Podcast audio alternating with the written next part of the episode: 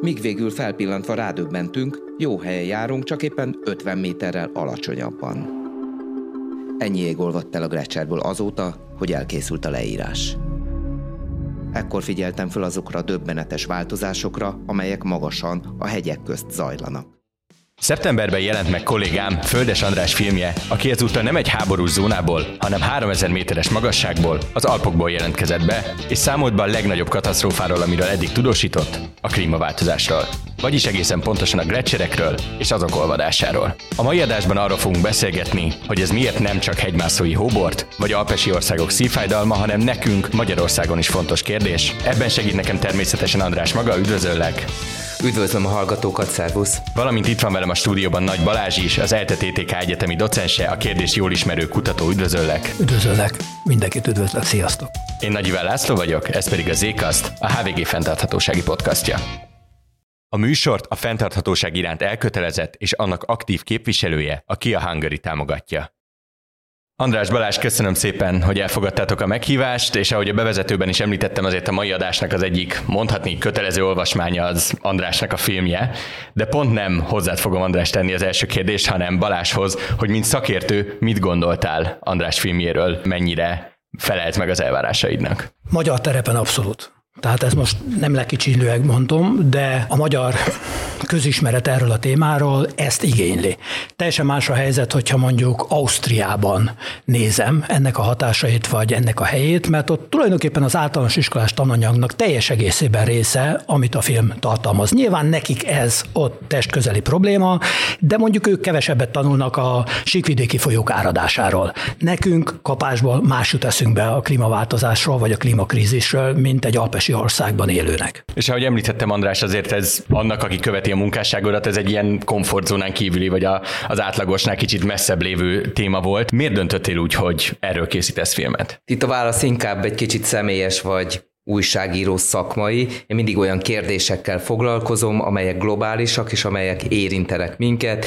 Így került a kamerám elé mondjuk Ukrajna, ezért foglalkoztam a menekült válsággal, és ugyanilyen globális és minket érintő probléma a klímaváltozás, amelynek ugye a gletszerek olvadása egy nagyon emblematikus helyszíne. Tehát a klímaváltozás egy ugyanolyan globális probléma, mint a, azok, amelyeket említettem, és ebből a szempontból tulajdonképpen beleillik a, a sorba. Olyan témákkal foglalkozom, amelyek globálisak, és amelyek érintenek minket itt Magyarországon is, és a klímaváltozás sajnos ilyen. Annyit még egyébként hozzátennék, hogy valószínűleg az ukrán-orosz háborúnak és a menekült válságnak is köze van, nagyon szoros köze van a klímaváltozáshoz. Tehát tulajdonképpen ez egy csomag. Több adásunk is volt, amiben arról meséltél, hogy milyenek az utazásait konfliktuszónákba, ezt be fogom tenni az adás leírásába, de maradjunk még ennél a filmnél egy percre. Hogyan készülsz fel egy ilyen tudósításra? Mi az, amit mást viszel magaddal, mi az, amivel máshogy kell felkészülni arra, hogyha tudod, hogy több napig egy hegyről fogsz tudósítani?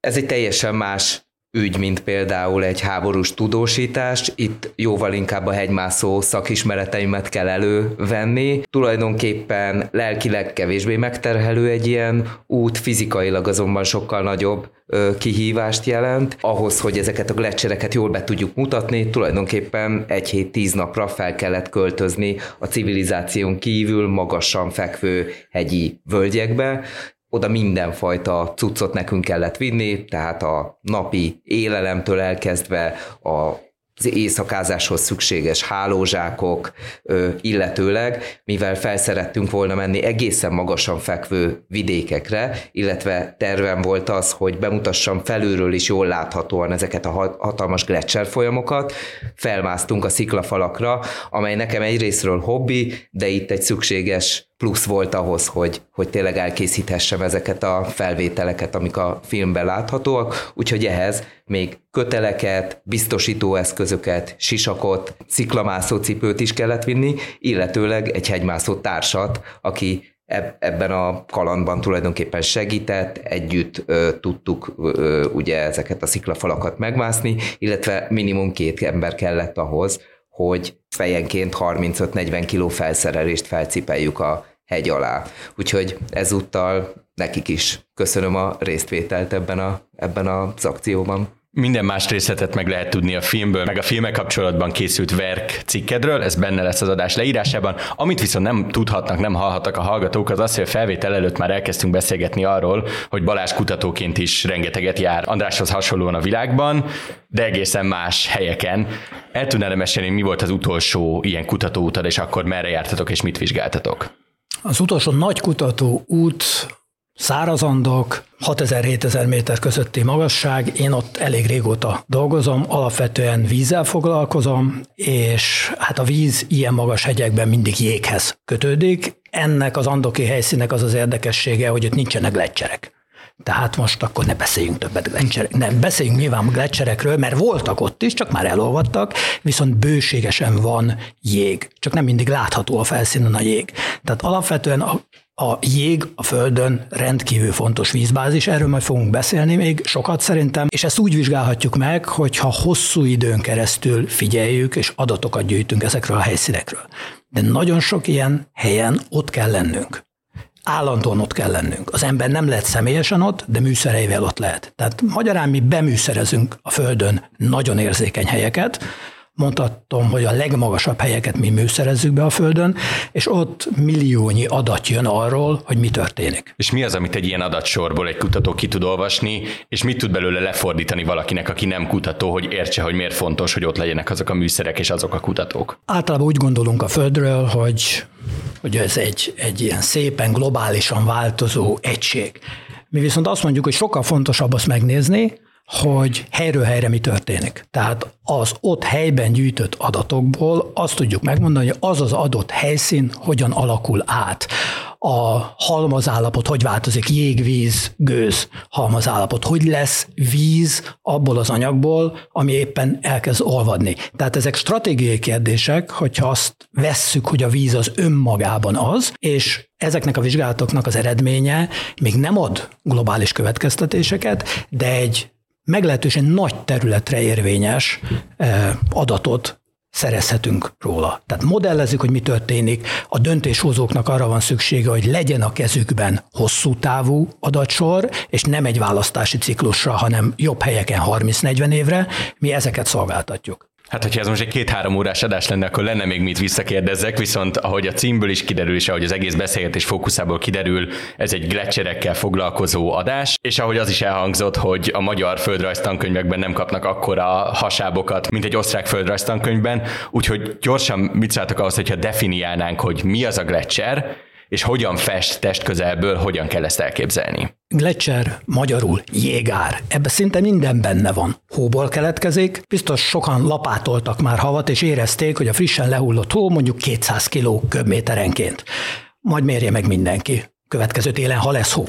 De amikor egymásra rakódnak a hórétegek, sűrűsödnek, olvadnak, újra jönnek hórétegek, nő az egésznek a súlya, hiszen kiszorul belőle a levegő. Amikor mondjuk... Ez köb... a tömör hógolyónak a példáján a nagyon laikus tudja. Például, vagy amikor, amikor friss havon járunk, már milyen nehéz ellapátolni onnan, mert ez egész összetömörödött. És amikor ennek a mondjuk egy köbméter hónak eléri a sűrűsége a 850-900 kg akkor elkezd teljesen máshogy viselkedni, plastikussá válik. Na hát egy jégár az egy ilyen plastikusan deformálódó anyag, most nem magyar szavakat használtam éppen, de úgy képzeljük az egészet, mint amikor mondjuk megolvad az aszfalt, és kezd az egész egy kicsit elfolyni. Tehát tulajdonképpen egy lassú folyás. Nem minden a lassú, vannak nagyon gyorsan mozgó gletszerek is, de alapvetően hulló hóból keletkező jég, ami mozog lefelé a lejtőn. És akkor ez rétegekből áll össze teljesen logikusan. Ezek a rétegek hogy festenek a valóságban? Ez attól is függ, hogy milyen terepen van ez a, ez a gletszer. Ugye például a Antarktiszon vagy Grönlandon ugye vannak sík területen elhelyezkedő gletszerek, ez felülről, vagy, vagy szemmagasságból úgy néz ki, mint egy, egy, egy hófelszín, csak éppen ugye lefelé nagyon vastag. Egyre izgalmasabb azonban, hogyha ez a hegyeken van, minél meredekebb, annál inkább összetöredezik, annál izgalmasabban, annál vadabbul néz ki, és itt kialakulnak különböző jól látható rétegei a gletszereknek. Ezt a hegymászók tulajdonképpen túlélés szempontjából is ismerik. Van ugyanis például a legmeredekebb részen egy olyan rész, amely nagyon mély hasadékokkal szabdalt, ezekbe könnyű beleesni, egyrészt azért, mert belecsúszhat az ember, vagy éppen eltakarja rá eső friss hó, és itt 20-30 akár 50 métert is lehet zuhanni. Ha zuhan az ember, szerencsére ilyen velem nem történt, akkor ugye láthatja, hogy tulajdonképpen lefelé egyre tömörebb, gyakorlatilag összefüggő jégé alakult ez a lehulló hó. És aztán, ahogy ez a Gletscher folyam mozog lefelé, úgy simul ki, és lassan, szólj közben, hogyha bárhol szakmai kiegészítésed van, lassan elkezd olvadni, és ugye ebből keletkeznek aztán a, az ivóvíz bázisok és ivóvíz szempontjából nagyon fontos vizek, és ez egy teljesen normális dolog, hogy a gletszer olvad, mivel, hogy a felső rétegekben viszont rakódik rá az újabb hóréteg, és képződik a gletszer friss rétege, vagy friss szekciója, és ez ugye folyamatosan mozog lefelé, tehát a gletschert egyfajta ilyen körforgásként kell elképzelni, nem baj, hogyha alul olvad, mert felül adott esetben ugyanannyi, vagy akár több is ö, rárakódhat, tehát ez egy önmagát feltartó rendszerként képzelhető el, vagy képzelhettük el eddig, ugyanis mostanában az utóbbi száz évben mindenképpen több olvad el mint amennyi képződik, és itt keletkeznek a problémák. Tehát úgy képzeljünk el tényleg egy gletszert, hogy a felső része az gyűjti a havat, az alsó része, a nyelve, az meg fogy. Ezt így is hívják, hogy gyűjtőterület, fogyasztóterület.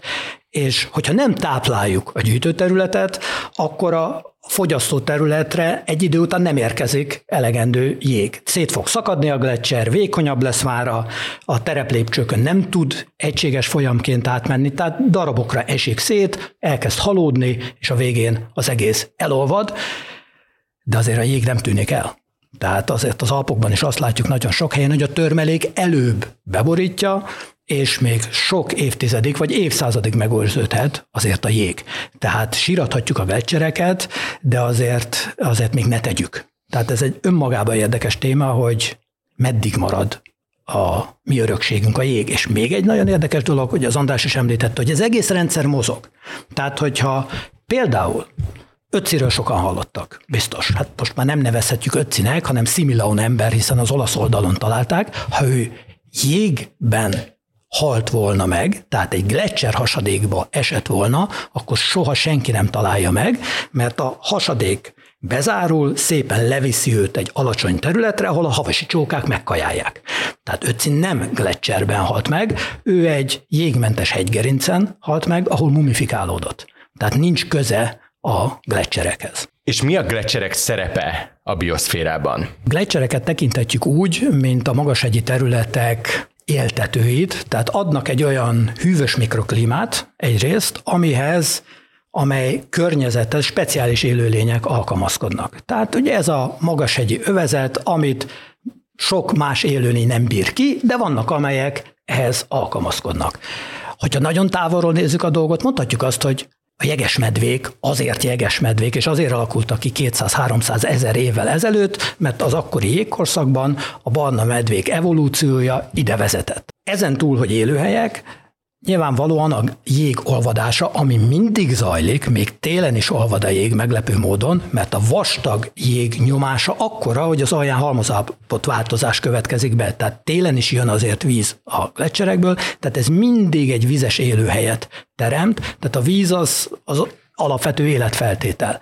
És hogyha a bioszféra részének tekintjük a hegymászókat, akkor nyilván befolyásolja a, a hegyi turizmust is, Például, hogyha valaki megnéz egy 1870-es magastáta térképet, azon máshol lesznek a turista útvonalak. Nem azt mondom, hogy akkor gletszerek voltak a magastátrában, de voltak olyan állandó hófoltok vagy csonthófoltok, amelyek befolyásolták az útvonalválasztást. Tehát az emberre, állatra, növényre mindenre hatással van, de alapvetően helyenként csak foltszerűen, ha a lefolyóvizet nézzük, akkor meg hatalmas területen. Arról már beszéltünk, hogy ciklikusan hogyan alakulnak át ezek a területek, de Balázs, te ezt ennél sokkal hosszabb távlatban, évezredes távlatban is kutatod. És azzal szerintem a hallgatók is alapvetően tisztában vannak, hogy a Föld hőmérséklete, klímája az ciklikusan, nagyon hosszú időegység alatt, de változik. Miben más az, a változás, amit most látunk, amit az elmúlt pár évszázadban, a nagyon civilizált emberi évszázadokban látunk, ahhoz képest, ahogy ezek a ciklusok minket megelőzően pörögtek. Akkor rögtön pontosítsuk, amikor az Alpokban jár az ember, vagy amikor az, András filmjét is nézzük,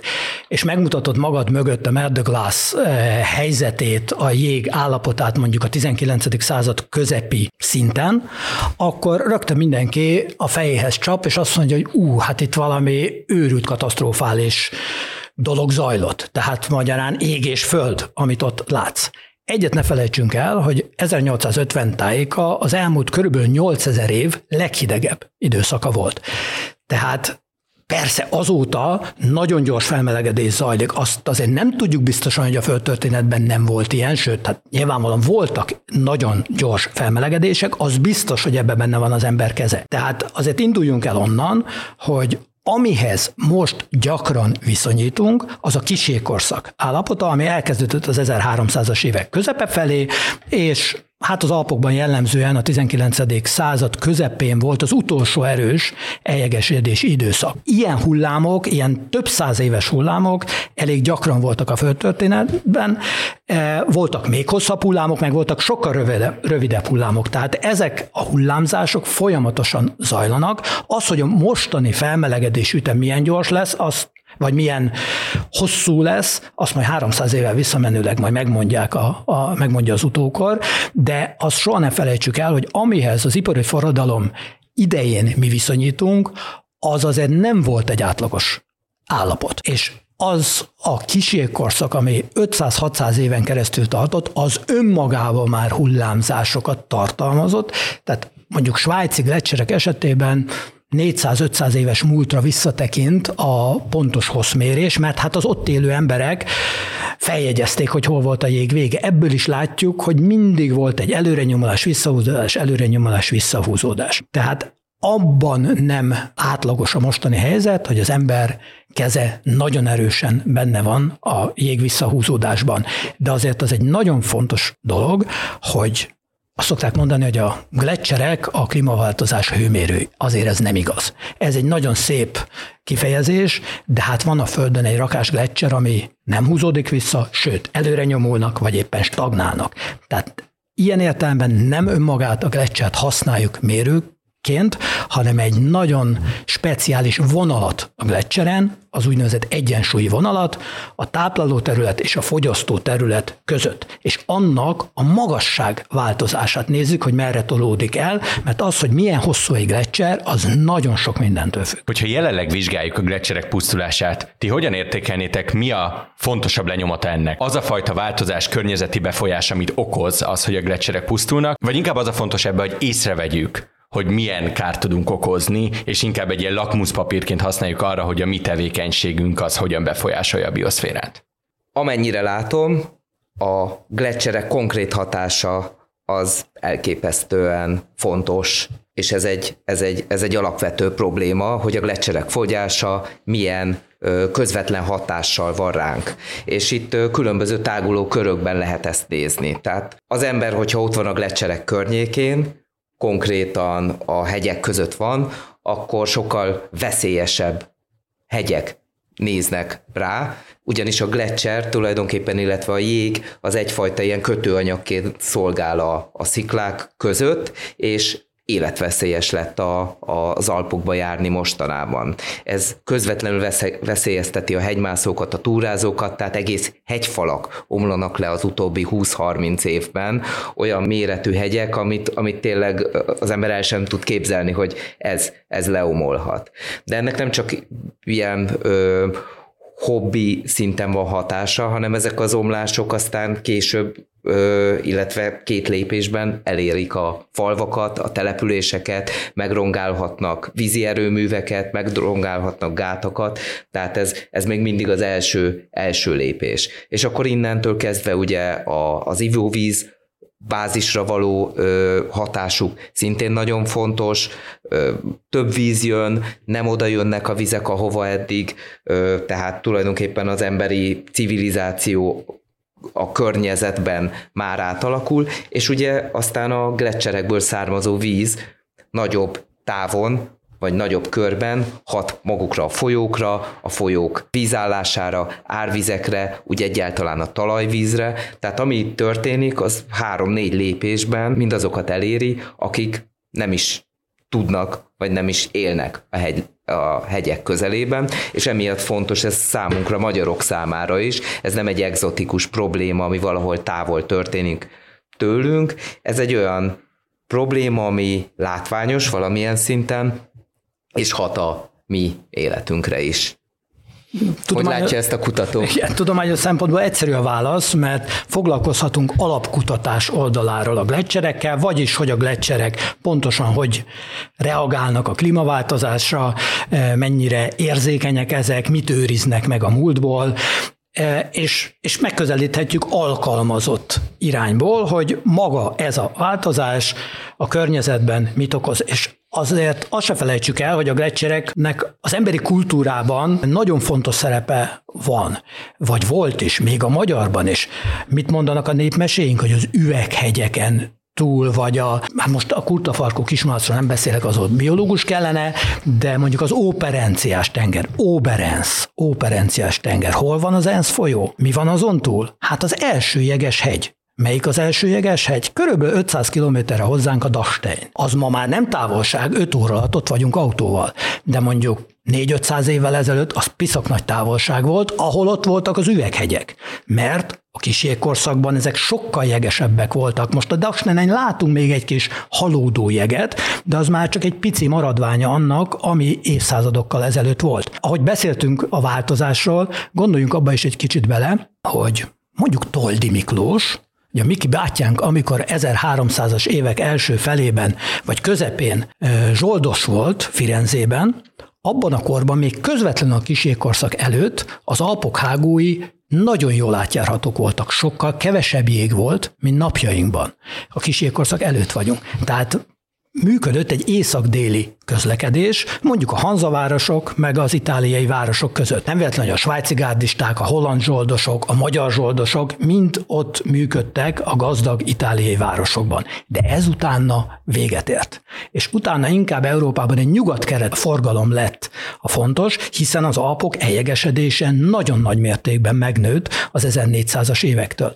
Ezt most csak azért mondom, mert ilyen távlatban is érdemes belegondolni abba, hogy milyen kulturális változásokat hoz a jég. Tehát ránk is hatása volt, attól függetlenül, hogy itt Magyarország területén akkor sem volt már jég. Egyébként a, a kulturális vonatkozásokhoz jut eszembe egy nagyon izgalmas példa a marmoládáról, ahol egyébként tavaly az egyik legdurvább gletszerekkel kapcsolatos tragédia is történt. Itt ez ugye el is hangzik a filmben, a kutatónő mesél róla, hogy a gletszerek olvadásának az egyik legnagyobb veszélye, hogy nem látható módon hatalmas mennyiségű víz halmozódhat föl. Ez történt ott a, a gletszeren, senki nem tudott róla, átszakadt, és gyakorlatilag egy ilyen cunami söpört végig a Marmoláda nevezetű olasz hegyen, és 11 ember meghalt, rengetegen megsérültek, és borzalmas károkat okozott ez a dolog.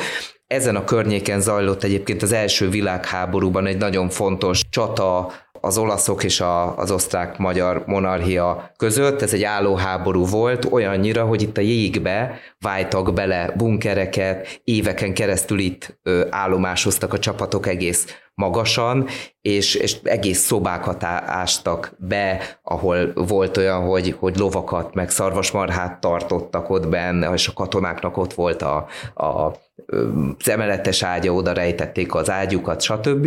És azután nagyon sokan vesztek oda és temetődtek be a jég alá, nagyon sok akkori kordokumentumot fagyasztott be a, a jég magába, és mostanában, ahogy ö, olvad ez a jég, kerültek elő tulajdonképpen a, a kutatók, a régészek számára nagyon izgalmas, ugyanakkor nyilván vérfagyasztó történelmi erekjék, egész regimentek, cuccok, felszerelés, minden, ami, ami arra az első világháborús ö, időszakra enged következtetni, és nagyon sok új információ került elő így. Igen, és a jég egy nagyon jó archiváló anyag. Tehát akár évszázados, vagy sok évezredes távlatban. Tehát a filmben is felmerül a kérdés, hogy mit tudunk meg a jégből, amikor arról beszéltünk, hogy, hogy sűrűsödik a hó, de azért levegőt tartalmaz, hozzá lehet jutni az egykor volt légkör alkotó elemeihez. Tehát így meg lehet mondani, hogy milyen hőmérsékleti viszonyok voltak akkoriban.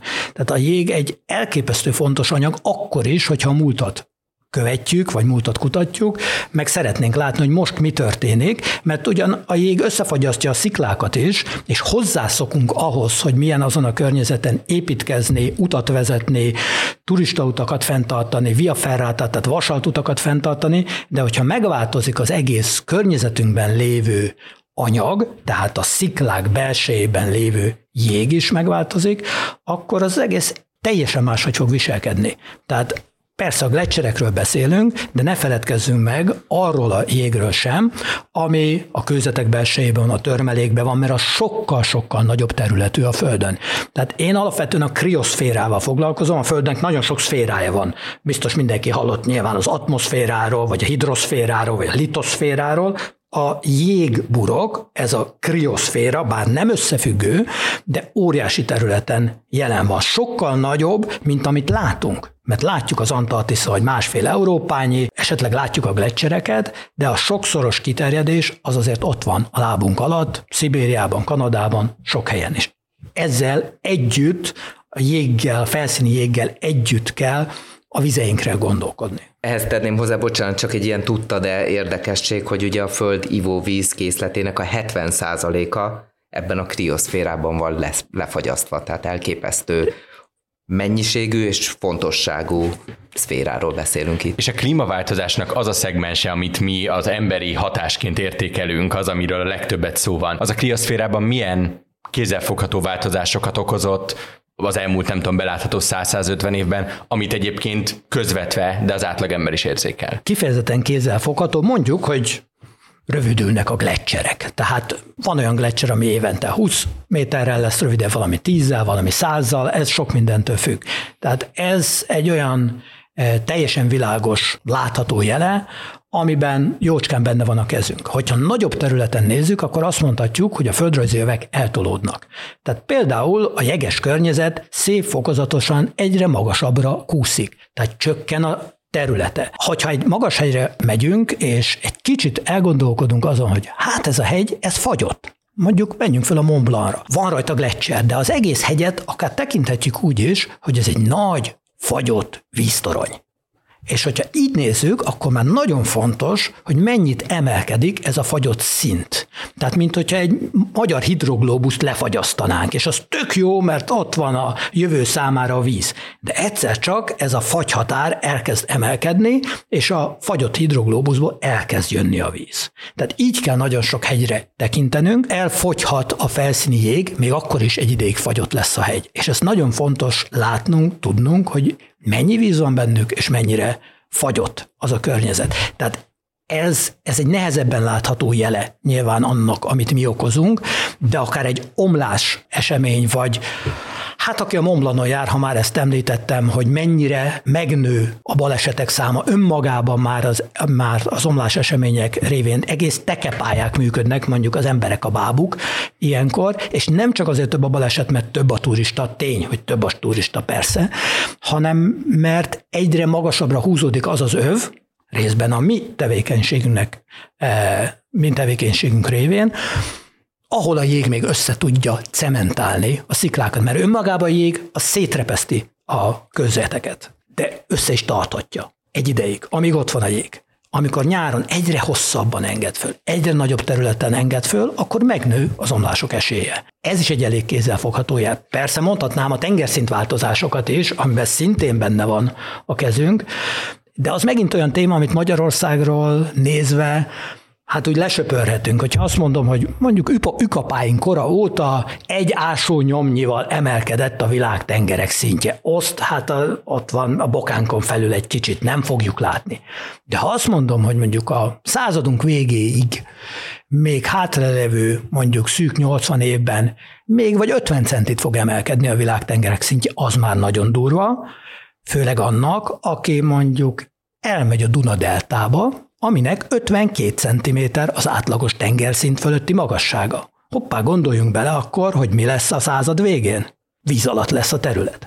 Tehát azokon a helyeken, amik közel vannak a, a a világtengerekhez, ott ez a rendkívül fontos mérőszám. Itt utalnék egyébként vissza a beszélgetés kezdetén a kérdésedre is, hogy, hogy hogyan fordultam én a gletszerek felé, amikor én eddig konfliktus zónákban voltam. Klímaváltozásnak és adott esetben a gletszerek olvadásának vagy a jég eltűnésének nagyon közvetett geopolitikai hatásai vannak. Tehát országokat választottak el jeges területek, amelyek most eltűnnek, felszabadulnak például olyan területek, ahol gáz vagy olaj lesz hozzáférhető, és hirtelen elindul a verseny mondjuk Oroszország és Norvégia között.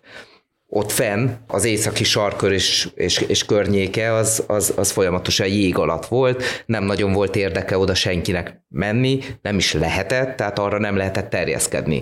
Most egyre több ország és nagyhatalom tekinget a globus északi fele irányába, mivel ott nagyon sok értékes ö, ásványkincs van, illetőleg új közlekedési útvonalak nyílnak meg. És ez, egy, ez új konfliktusokat is jelent, amelyek aztán akár ö, fegyveres konfliktusokban, vagy egyéb problémákban is ö, manifestálódhatnak. Nem csak ez, hanem az is, hogyha emelkedik a tengerszint, vagy valamilyen égöv nagyon-nagyon felmelegszik, az olyan szintű embertömegek vándorlását is eredményezi, amit megint csak látunk, hogy már sokkal kisebb nagyságrendben is borzasztó nagy fejtörést okozza a világnak a nyugati, vagy mondjuk az, hogy fejlettebb részein. És hogyha belegondolunk ennek a stressz faktorába, akkor persze úgy gondolhatjuk, hogy hogy ez, ez egy mai kérdés.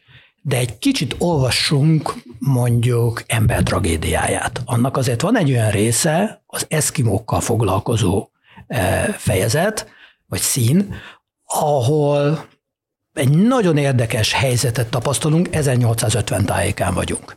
1850-ben, vagy a körül az északi féltekén nagyon erős lehűlés zajlott, nőttek a gletszerek. Madácskorában a pánik pont az volt, hogy az egész föld el fog jegesedni. És abba az szerepel, hogy már elmegyünk a trópusokra, és ott is jég van, és élhetetlen a hely, csak az eszkivók tudnak megélni ezen a földön. Tehát az egy, ez egy olyan disztópia, ami, amitől akkor jogosan féltek, mert nem volt információjuk arról, hogy ez mindjárt véget ér, és jön a felmelegedés. Most persze sokkal több adatunk van arról, hogy mi történik, tehát felkészülhetünk rá, ha van információnk mindenről. Ugye én egy elsődleges adatgyűjtő vagyok, ilyen helyeken dolgozom, feldolgozunk az adatokat, döntéshozóknak adjuk az adatokat, utána az ő felelősségük, hogy mit csinálnak, mi csak a fejünket fogjuk, hogyha nem veszik ezt észre, hogy ez történik, és amit az András is említett, elképesztő sok geopolitikai konfliktus várható. Én az egyetemen is azt tanítom, hogy igen, a következő húsz évben például az északi sarkvidéken lesznek ilyen konfliktusok, a déli sarkvidéken is voltak a 40-es, 50-es években, csak ott született egy antarktiszi egyezmény, ami kimondta, hogy ez nemzetközi terület, addig érvényes, amíg betartják, egyenlőre még betartják. Az északi féltekén a sarkvidékről nincsen ilyen egyezmény még.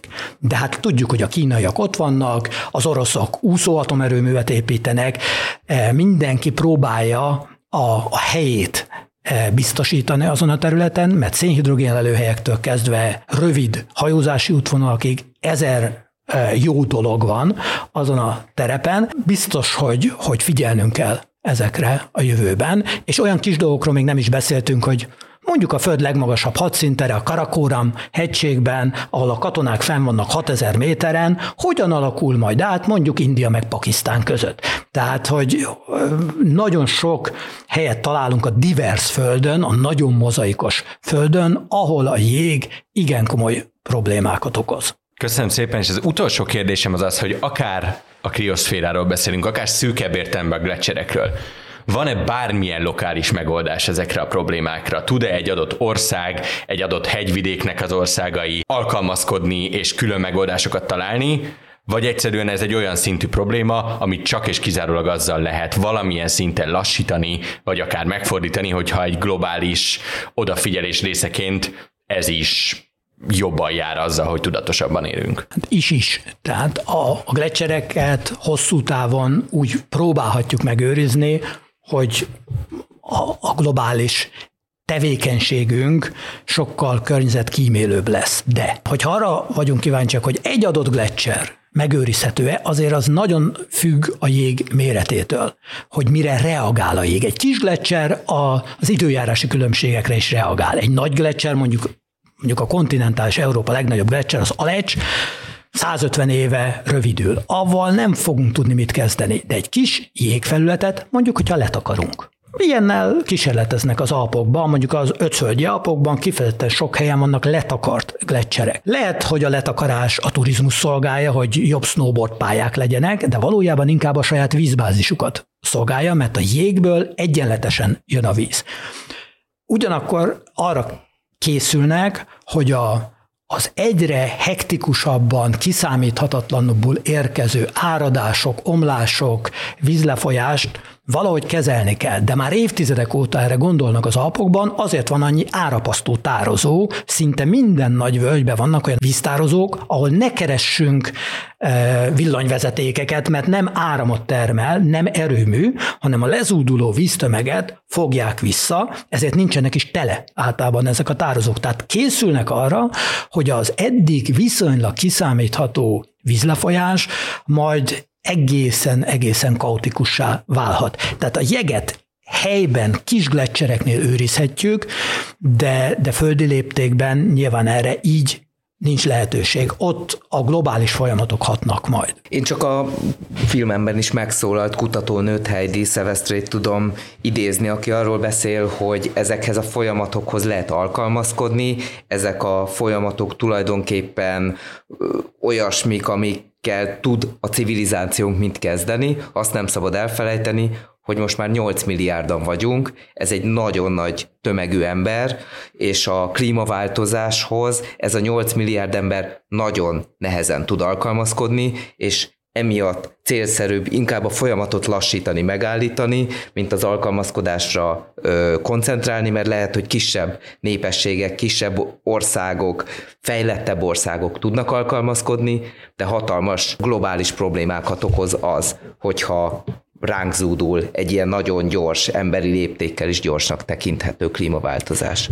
Mert korábban az ember, meg az állatvilág is el tudott vándorolni, a növények is könnyebben elmozdultak, hogyha nem volt ott ennyi ember, és nem befolyásoltuk ennyire a környezetünket, azért a kisíkorszak közepe második fele tájékán Mária Terézia korában 750-800 millió ember volt a Földön, most meg 8 milliárd. Tehát nyilvánvalóan az egész alkalmazkodásunk már ezért is nehéz, mert az lenne az alap, hogy jó, akkor mi is elmozdulunk, az állatok is elmozdulnak, de nem tudnunk, és nem tudnak már. Tehát nekünk megelőzni kell, Persze együtt is kell élnünk a kérdésekkel, nem szabad pánikba esnünk, hanem keressük a jó információt, dolgozzuk föl, és ennek fényében tervezzük, hogy hogyan is fogunk ezzel együtt élni. András Balázs, nagyon szépen köszönöm, hogy itt voltatok, a hallgatóinknak pedig üzenem, hogy minden, beleértve András filmét és minden cikk és podcast, amit említettünk, bent lesz a show notes-ban. Köszönjük szépen a figyelmet, az ég az két hét múlva folytatódik, addig is iratkozzanak fel a HVG podcastokra, hogy nem maradjanak le egyetlen műsorunkról sem. Én Nagy László vagyok, viszont hallásra! A műsort a fenntarthatóság iránt elkötelezett és annak aktív képviselője a Kia Hungary támogatja.